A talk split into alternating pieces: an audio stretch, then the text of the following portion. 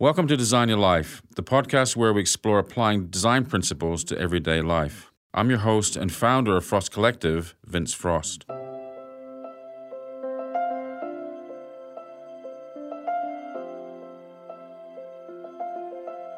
My guest today is founder and CEO of Ovvio Organics, Anthea Kollaris.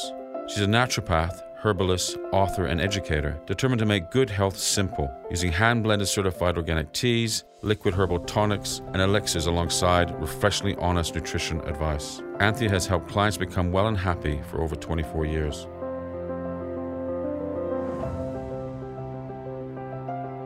Hey, Anthea, it's so cool to have you in our Redfern recording studio today.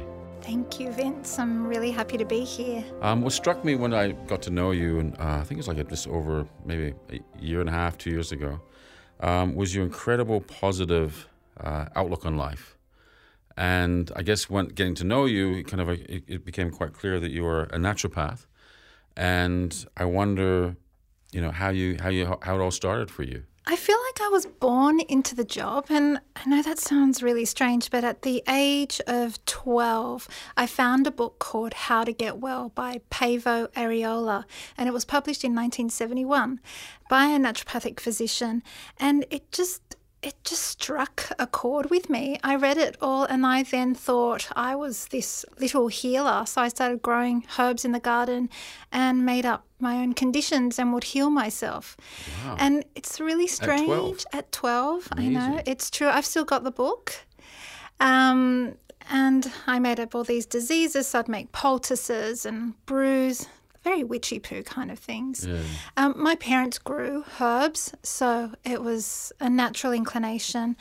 And yeah, I just tended to the garden and then made things out of it. Well, that's it. You talk about your Greek, your Greek background, your upbringing. Um, obviously, family is really big for you, important for you. Yeah. And looking after each other like that. Um, yeah. I, is it something that it was your mom and your your father that way inclined as well? Mum and dad are. Um, dad was always very naturally inclined. We weren't allowed to have a microwave. We didn't have any junk food. If you went to McDonald's, you were considered quite wealthy. So my brother and I would cry. So we oh. always we would always eat really healthy, wholesome food. And I come from a Greek Cypriot background, so a Mediterranean diet was very high on the agenda always. Yeah, it was a really simple clean, whole food lifestyle. That's mm. all I knew. I would look out and see what everyone else was eating. But yeah, we ate different. I wanted to be like everyone else, but it's just the way it was. Um, how did how did you go from twelve to today? I mean, how did you end up getting into? Uh, you now have your own Ovvio uh, organics uh, your products, your tea, your tea range, yeah, and your naturopathic um, clinic.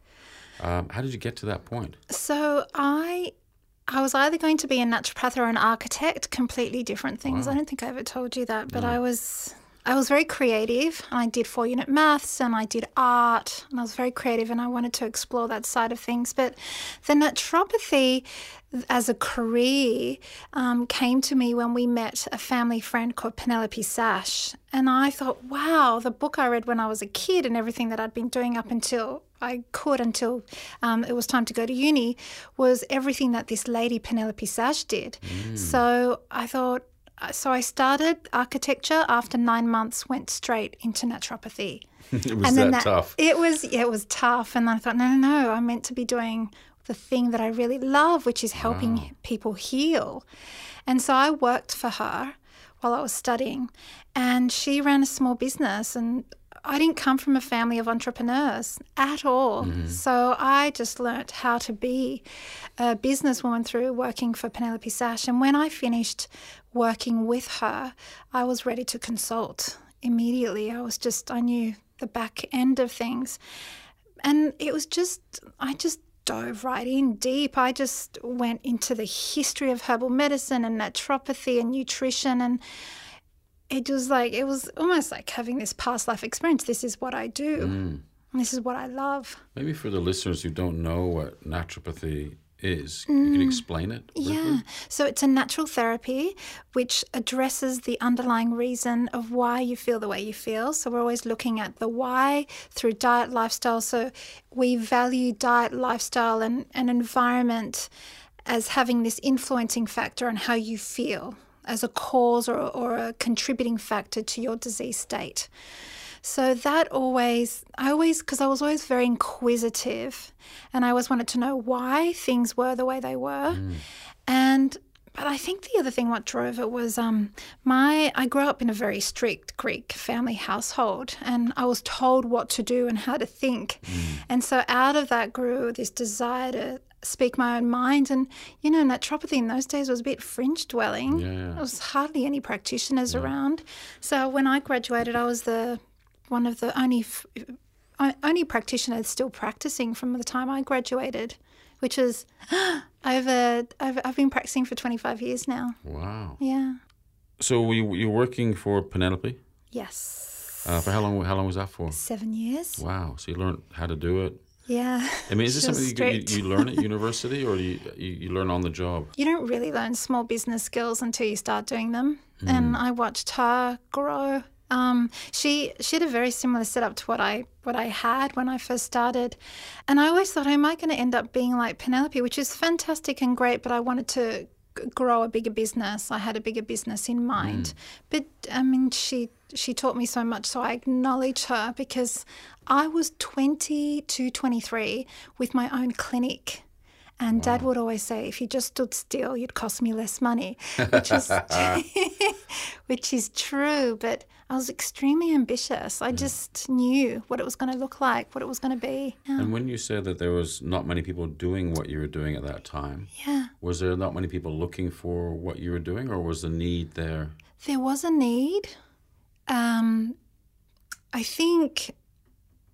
I think I think because I worked for my mentor, I knew how to run the business side of things. Um, I realized you can't just sit around waiting for patients to knock on your door so quickly.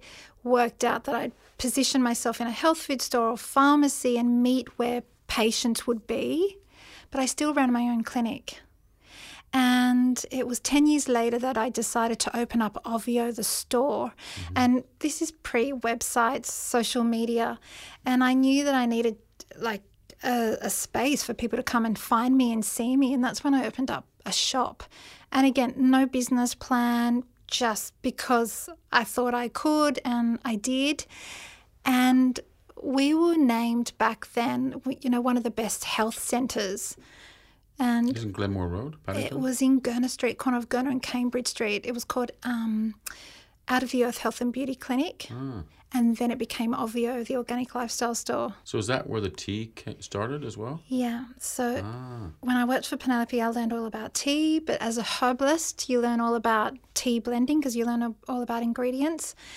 And it just, you know, naturally you make up blends for patients to remedy colic, wind, whatever it is, whatever the ailment is. It's a really easy medium.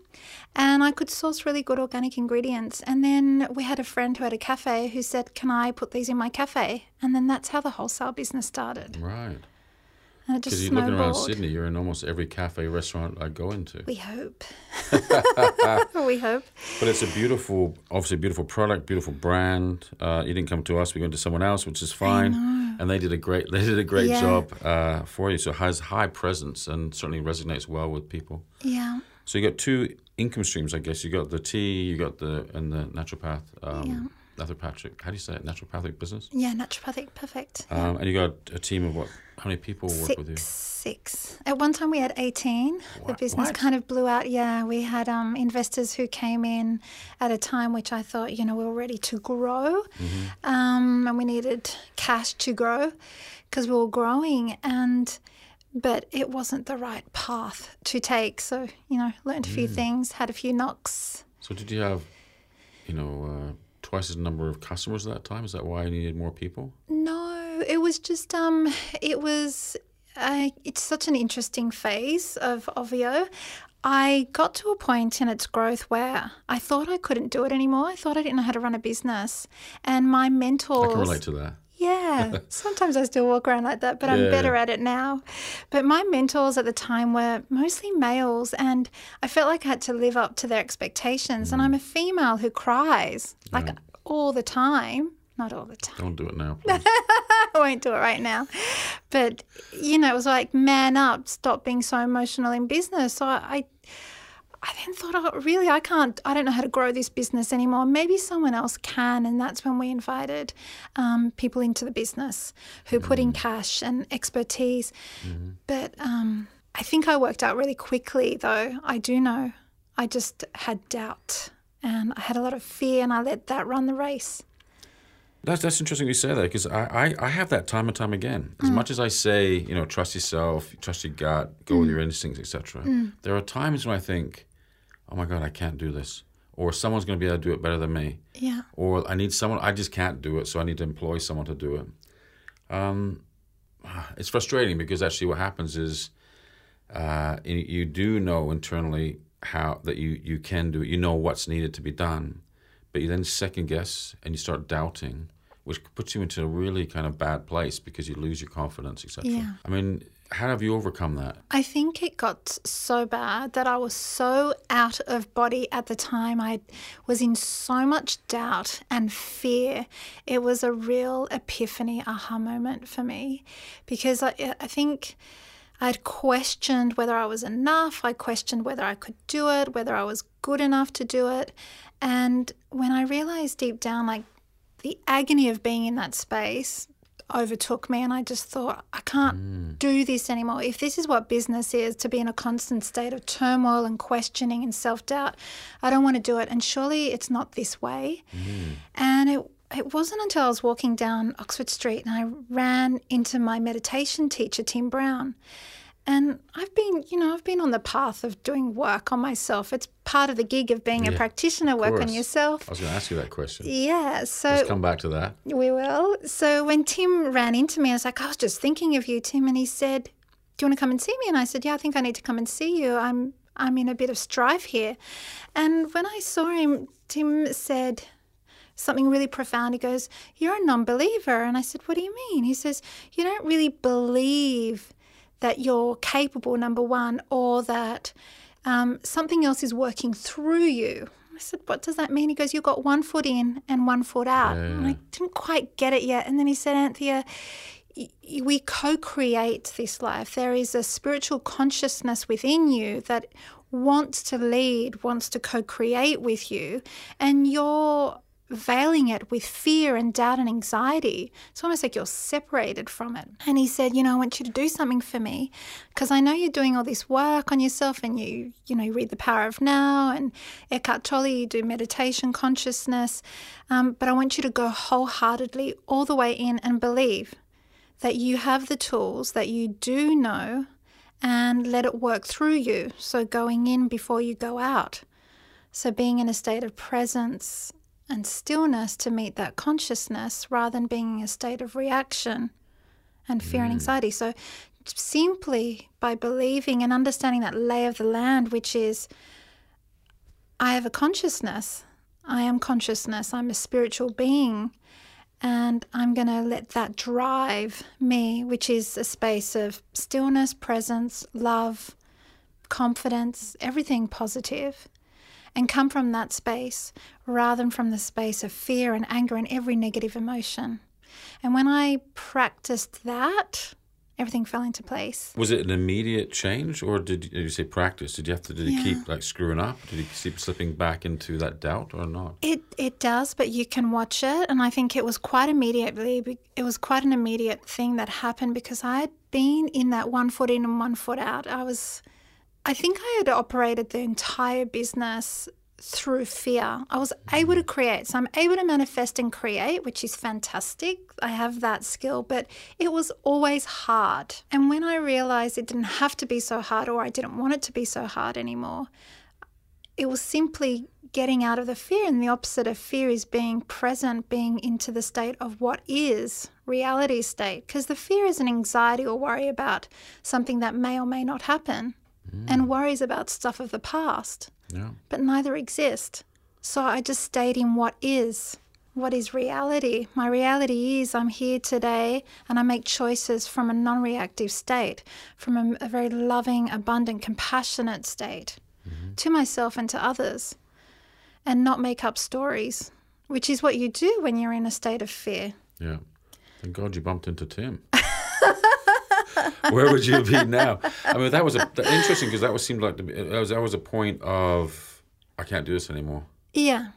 So does it take people to get to that point of you hit a wall, you just can't go any further?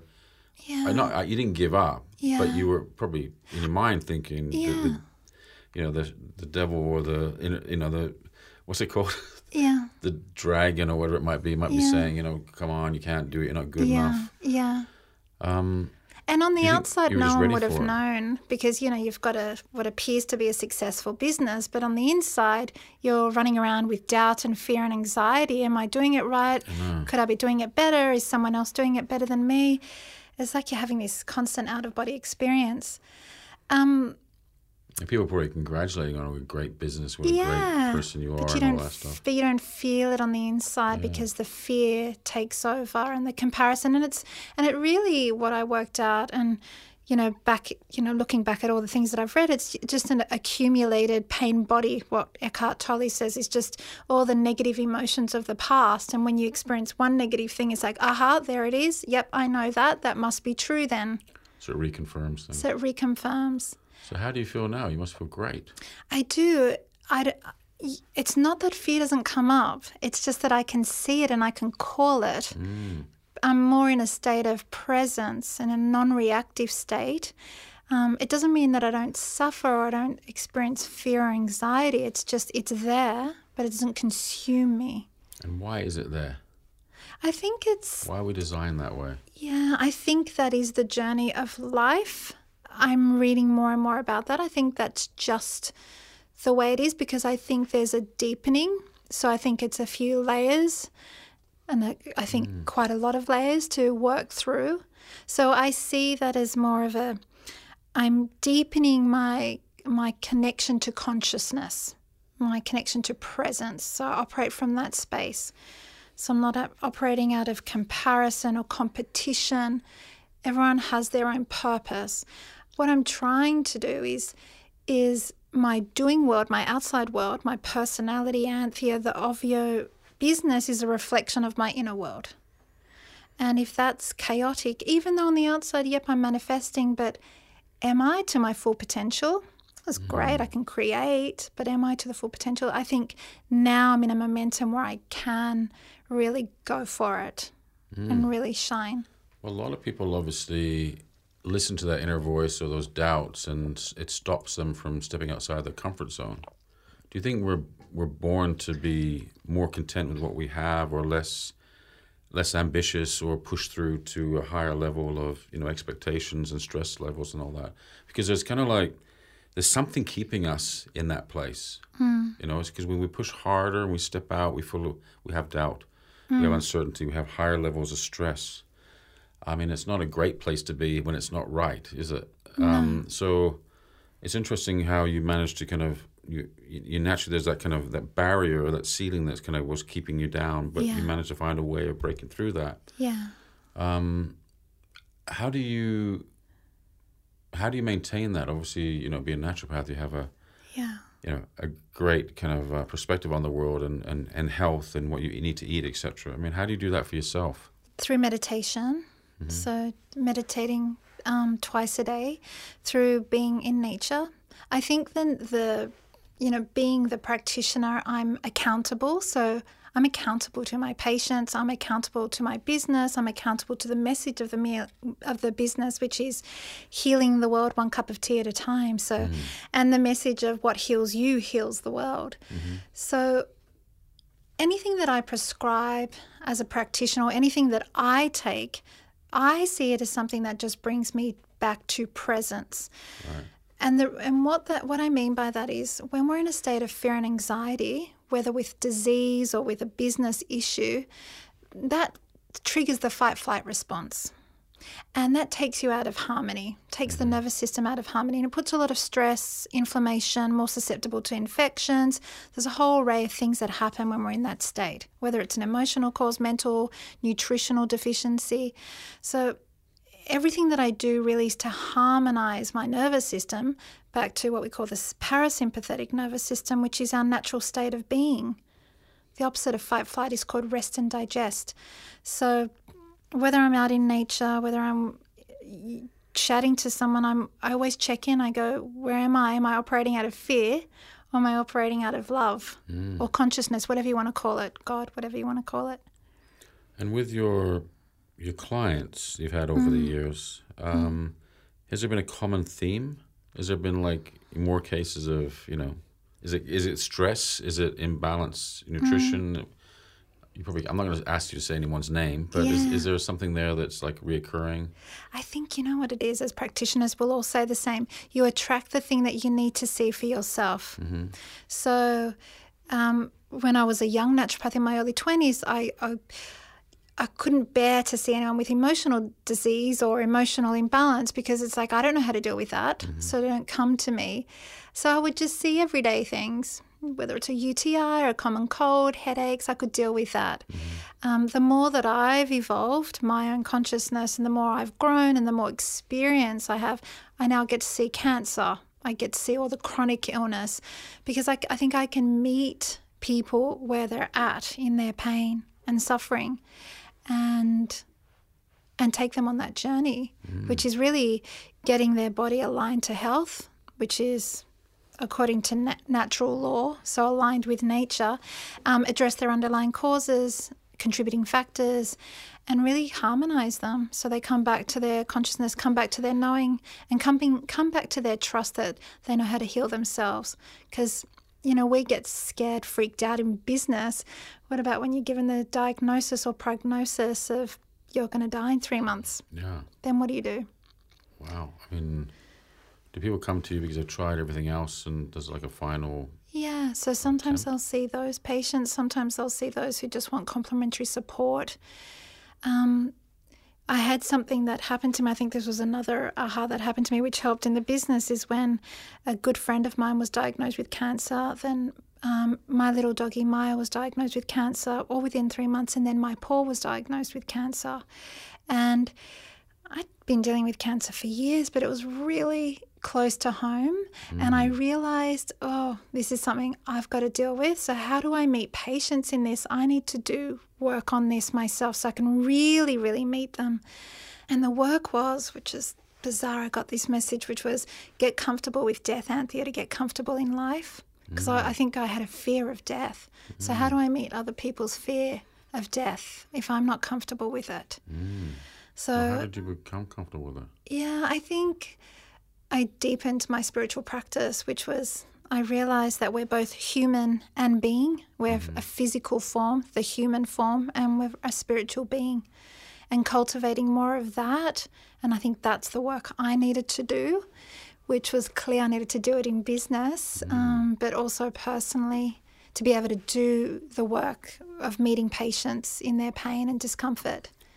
And do people follow through with your advice? You know, the stinky herbs and stuff like that. Do you do that? They do. They love their stinky little herbs. and what we mean by stinky little herbs, everyone, is um, Yeah. herbs that have been macerated. So you have herbs in a tea form, which is pleasant, can be not so pleasant, um, but herbs that have been macerated and steeped in alcohol to give them uh, concentration and, and preservation. And then you have little nips of it. And it must be incredibly rewarding to see, you know, people change or see improve from their state. It is.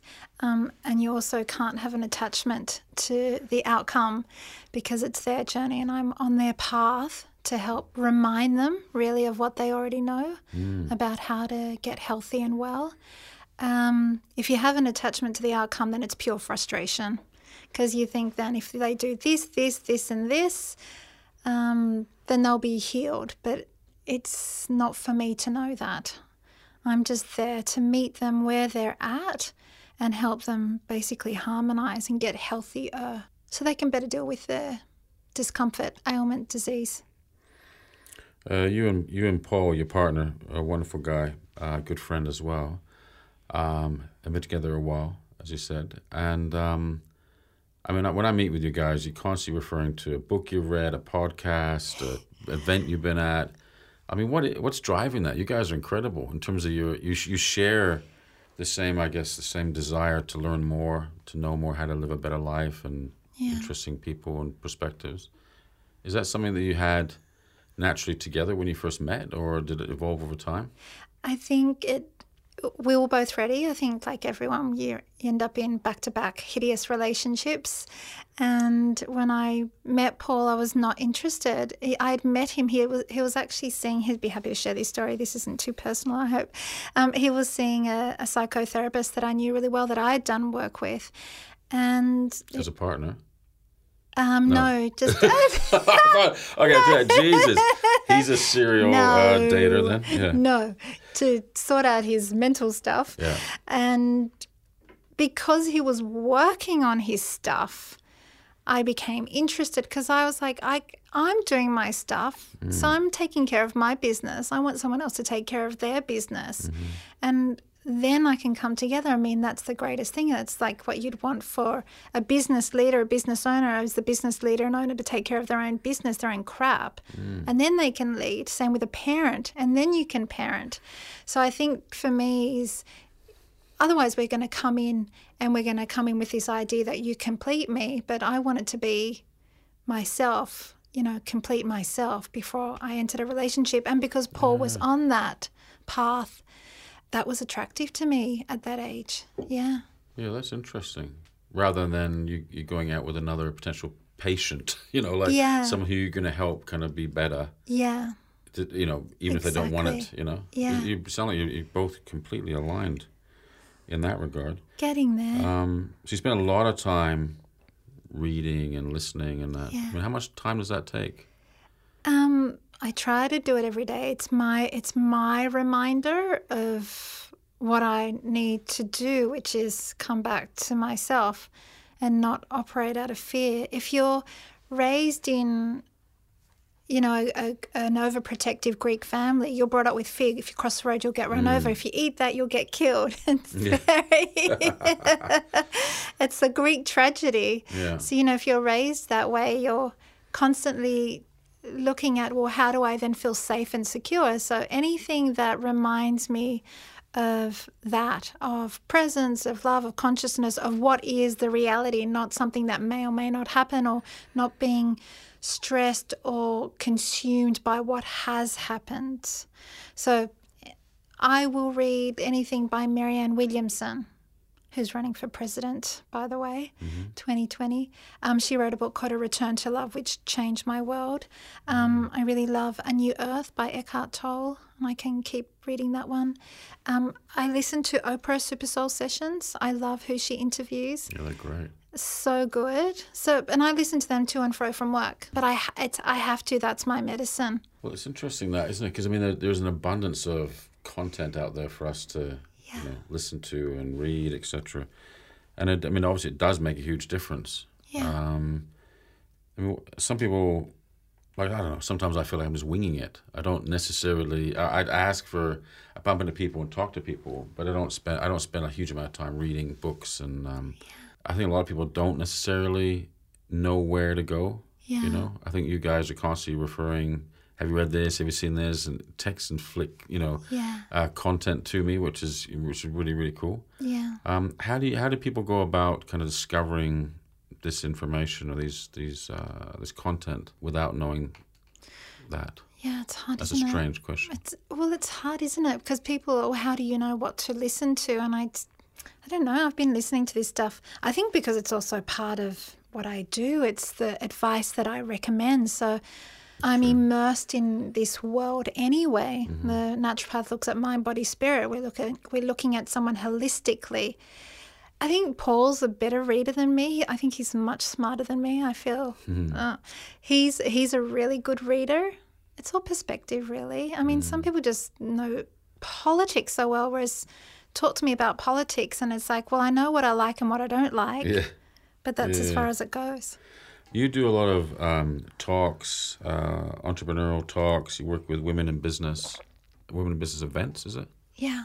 Um, what what started that? Is that because of your been successful woman in business I think so. I guess think that's so. very I think it's like you know, oh, she must know what she's doing. She's been doing Ovvio since 2004 and practicing for over 25 years. She must know something. Mm. I always feel like a fraud. Don't get me wrong. I feel like, what do I know? but then that's just that little voice of doubt. And I think, put that aside and come back to myself. And it's like, hold on, I'm just going to share my story. How, what's the future look like? I mean, how how what, how, how do you see this panning out? I'm in the process of simplifying the business. I don't want to toggle anymore. I want to slow everything right down and go deeper. Um, I don't believe we can multitask because I think we skim. We don't really get to fully experience and enjoy the, the task or activity or get to know it as well. People look at me and think, how do I consult and run Ovvio? Good, I've got good people, but it's hard. It's more than I want to do. Hmm. And it's not like I set out a business plan to be in this position. What do you do when you get here? You, you simplify and you think, what is it that I like doing? What is it that I'm good at? What is it that someone else can do? So I'd like to um, not be ma- focused on manufacturing because that consumes a lot. You know, I was such a control freak over every single ingredient, certified organic, and I still am and will be. But I don't have to be the only. It doesn't have to always go through my hands and my eyes. I can trust other people to do quality control. So less of the day to day mm-hmm. minutia, really. What are the watch outs for people to stay away from? You know, anything that you, you see, see out there, an environment or food or Yeah. drink or whatever it might be that people should just stay clear from. You know what's really good now is that all the information that I used to teach 20 years ago is everywhere. Whereas when I used to teach mm. it 25 years ago, I was like, wow, I didn't know that. And it was second nature to me. Mm-hmm. I mean, back then we would be saying avoid chemicals in mm-hmm. food and lifestyle products, personal care products, laundry products, cleaning products. So a chemical free way of being. But, you know, there wasn't the cleaning products that worked back then or the mm. makeup that looked good back then. But right now you can get everything mm-hmm. as chemical free. So I think low tox, chemical free to me is number one in all aspects, whether it's food, whether it's cleaning, beauty, personal care, laundry care products, um, whole foods. I cook. I love cooking. I've always cooked. So, seasonal food, local food, healthy plants, healthy animals, well sourced, meaning healthy farming, organic practices. So, where there's less chemical inf- intervention. Um, I think it's a, a considered way of being. But the real big no what are the real big no nos? I've never done drugs and I've never I've never consumed alcohol to the point of binging. I can enjoy a drink. So anything that's quite toxic or highly chemicalized, I think are the biggest no nos in life. And then and then it's all the things that impact the environment. So less plastic, less waste. Hmm. That's all part of the whole thing. Because if we mm. do that for the individual, then we're really doing it for the world. And it comes back to my mission: heal you, heal the world. Do people take that to take that advice and act on it? I mean, do they they see in it. I mean, how quickly do they see a a, a change or a, a, a feeling, a, you know, Yeah. better feeling? I think it takes time. I meet people on at different stages of their health evolution. So some people are complete newbies. They're still eating margarine, you know, still might be eating junk food. Um, so they're what we call our real freshies that, you know, you, you start them on the journey. It's very exciting. And other people have done and tried everything, but maybe their work is their spiritual work, their conscious work because they can tick every single box eating organic, drinking the right amount of water, going to bed early, but they're high as kites and anxious all day long because they've worked on perfecting one side but not the whole. I think when you're overstressed, overwhelmed, and in pain, and uncomfortable or discomfort within your body, we choose the easy way. We choose convenience and totally understandable. Same with me. I'll distract myself, I'll take an easy option.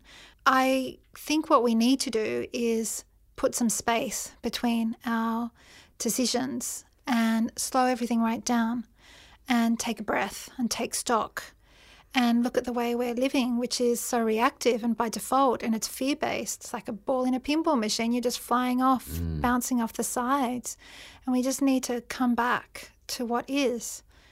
And it's like we're human beings and we need certain things for self care and health care. Um, but we can either do it in a fear state or a loving, compassionate state. Because I see plenty of people who take care of them, their health through fear. Like, if I don't do this, I'll get sick. If I don't eat that, I'll get cancer. If, It's same, same. Um, you use social media a lot and um, in promoting your, your, your work and your business. I mean, do you have a lot of people coming to you with, you know, saturation of technology and, and, and social media, for example? And how, how would you, if that's if there's a case, it may not be. How do you how do you deal with that? So, explain what you mean. I don't know. no, I'm just impressed with your social media posts, Oh, and, and social media is obviously huge, but Yeah. equally it's quite destructive as, you know, Yes. as well because Okay. it's draining, it's Yeah. never ending, Yeah. it can create discontent. Yeah. You know, I've tried a few different things with social media. We- uh, We've given it away to some out, outsourced it, and they've never, I think my people, my community know it's not me. I, I always wonder how people get these enormous numbers, and I got trapped into that. You know, how does someone have 700,000 followers and this and this and this? And I, I don't think about any of that anymore. I just write what I want to write about.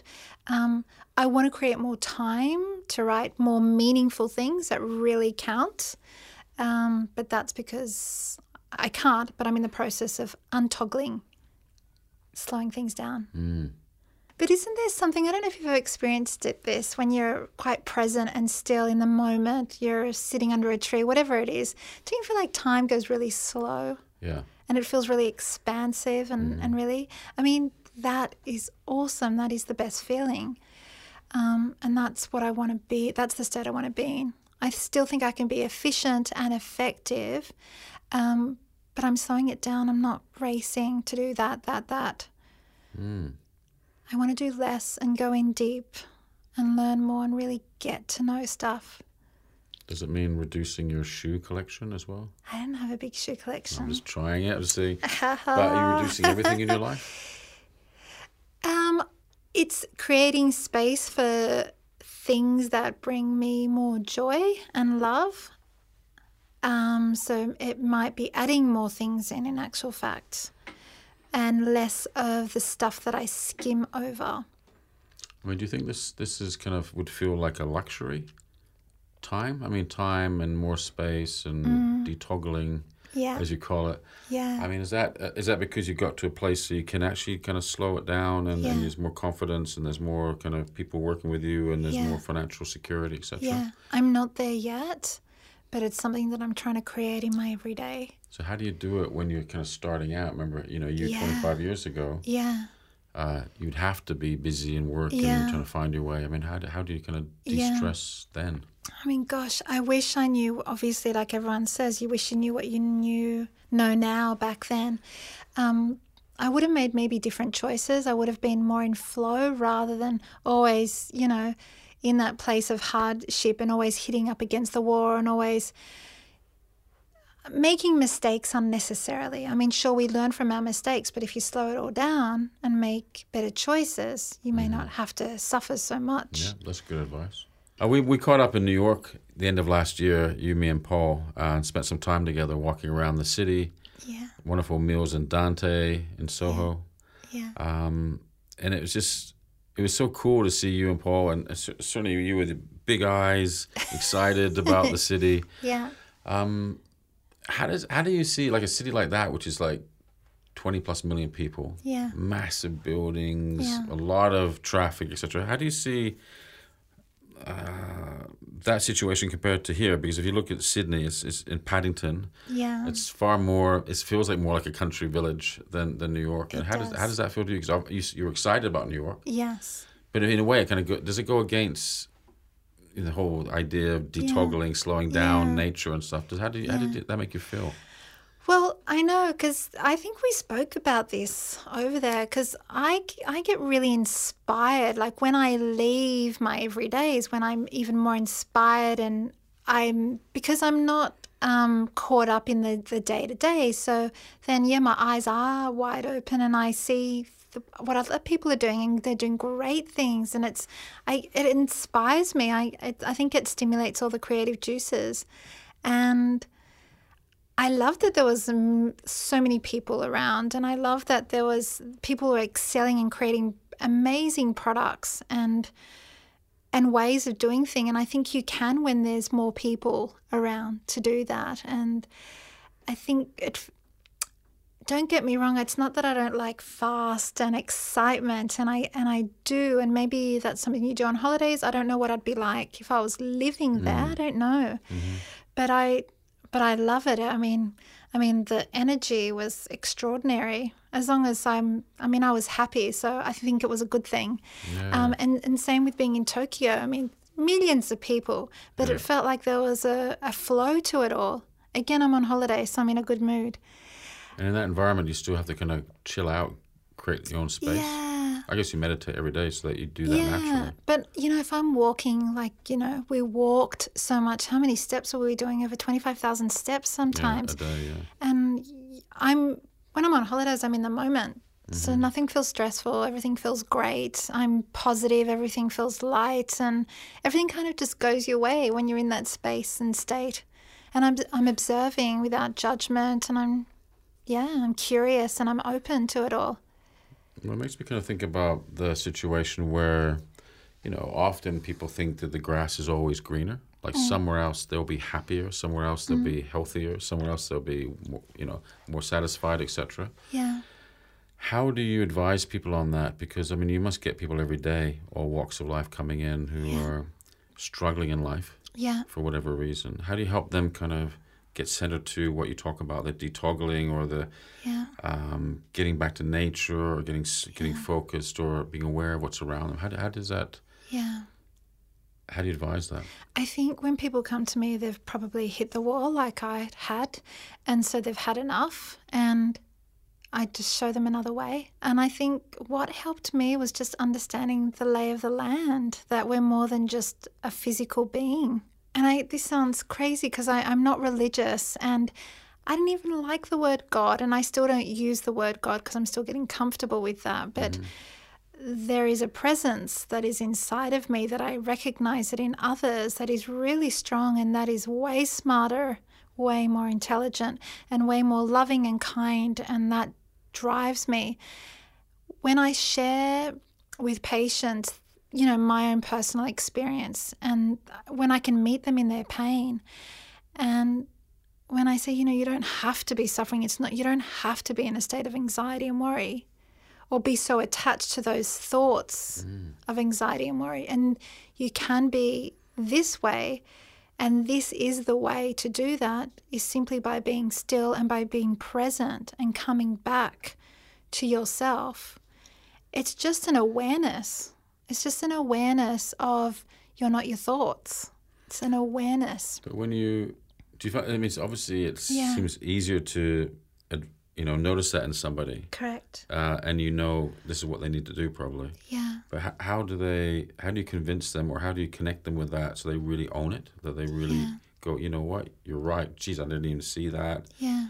I mean, what does it take to make that connection? Because it's not until you have that connection that you make change happen. Yeah, it depends. I mean, when I'm in a consultation, I need to be as present as I can be and really listen and really meet that patient with where they're at as to why they've got that disease state. Is it stress that led to a whole bunch of decisions? So sometimes just validating and just really hearing a patient in that present state, something switches on, something happens. It's not always. Sometimes it'll take a year. A patient will come back, they're coming back with the same thing. Mm. And it's like, what is it that you're not seeing that you need to do that's different so you don't keep doing the same thing, feeling the same thing, experiencing the same thing? So they deliberately resist it, or or what's going on there? Some do. I mean, how do you talk about spirituality and being to an atheist? So we talk about the parasympathetic and sympathetic nervous system. You can either stay in a state of fight, flight, or being the opposite, which is rest and digest. The healing state, that's a part of your nervous system that helps operate healing. Do you? I mean, I, we ate a lot of restaurants in New York, so you were. I, I was going to ask a question. Are you quite critical of what people eat, or like you meet someone socially and you go, "Oh my God, hey Paul, that person, Jesus, they're, they're heading for uh, this. They're they're a disaster about to happen. They're toxic beings, etc." Does that happen a lot? No, not anymore. when I was a young naturopath, yeah, I'd be on my soapbox and I'd be like, I can't believe they think cornflakes is a vegetable because it's corn, but it's actually not, it's a grain. Yeah. So I'm far more accepting and realize people are really operating out of their own pain. So you wouldn't say to me, hey, Vince, you know, we yeah. caught up for a few breakfasts, you know what, you should really cut back on the coffee, you know. If if you, know. you, came to me and you presented with symptoms, I'd say, would you ever consider, mm-hmm. let's try this. Um, yes, would I want everyone to be considerate of the earth and be eating well and not, you know, waste, throw out food and have everything wrapped in plastic? Could I would I like to change it overnight? Absolutely. And do I want to shout it to the rooftop? Absolutely. Because because hashtag climate change is there more to say mm. we're massive consumers but why are we consuming because we're bored we're distracted we're unhappy mm-hmm. so we consume across the board and that contributes to ill health because we're not really addressing the why we're feeling the way we're feeling we're, we're stuffing our faces and our bodies and our homes with stuff. And we're talking about living for the now. I mean, a lot of us live for the future. One day I'll yes. be healthy. One day I'll be richer. One day I'll be more content. I mean, there's so much more you want to do with patients and clients. And the, the big thing is, is no attachment to outcome. Um, you're just there to meet them where they're at on their journey. If they open up the door and invite you in, then great. So sometimes, yeah, that's the frustration is you think I could do so much more with you, but maybe just that five minutes or an hour was enough to, you know, expand their mind and expand their hearts and to be open or curious and brave. Mm. What I'm going to add too is uh, do you think you've designed your life? I feel like I did. A long time ago, I created a bubble the Ovvio bubble, the Ovvio world. Mm-hmm. Um, but I'm really conscious that it was created out of that one foot in and one foot out. It was that mm. s- still created it because I wanted freedom. So it was a, a bit of fear and anxiety around it. Mm-hmm. Um, I'm working it out. I'm getting there minute by minute with that one. Well, it's been incredible listening to your story, and you know, it's it's so wonderful to meet people like you who are absolutely doing good in the world, mm. who are for yourself, um, you know, that constant journey, but also for others, and you can you're making a difference, which is um, uh, spectacular. We need more people like you out there. Oh, thanks, Vince. It's really nice. Thanks. Thank you all for listening. If you want to find out more about designing Your life, head over to our website at designyourlife.com.au or on our social media at Frost Collective.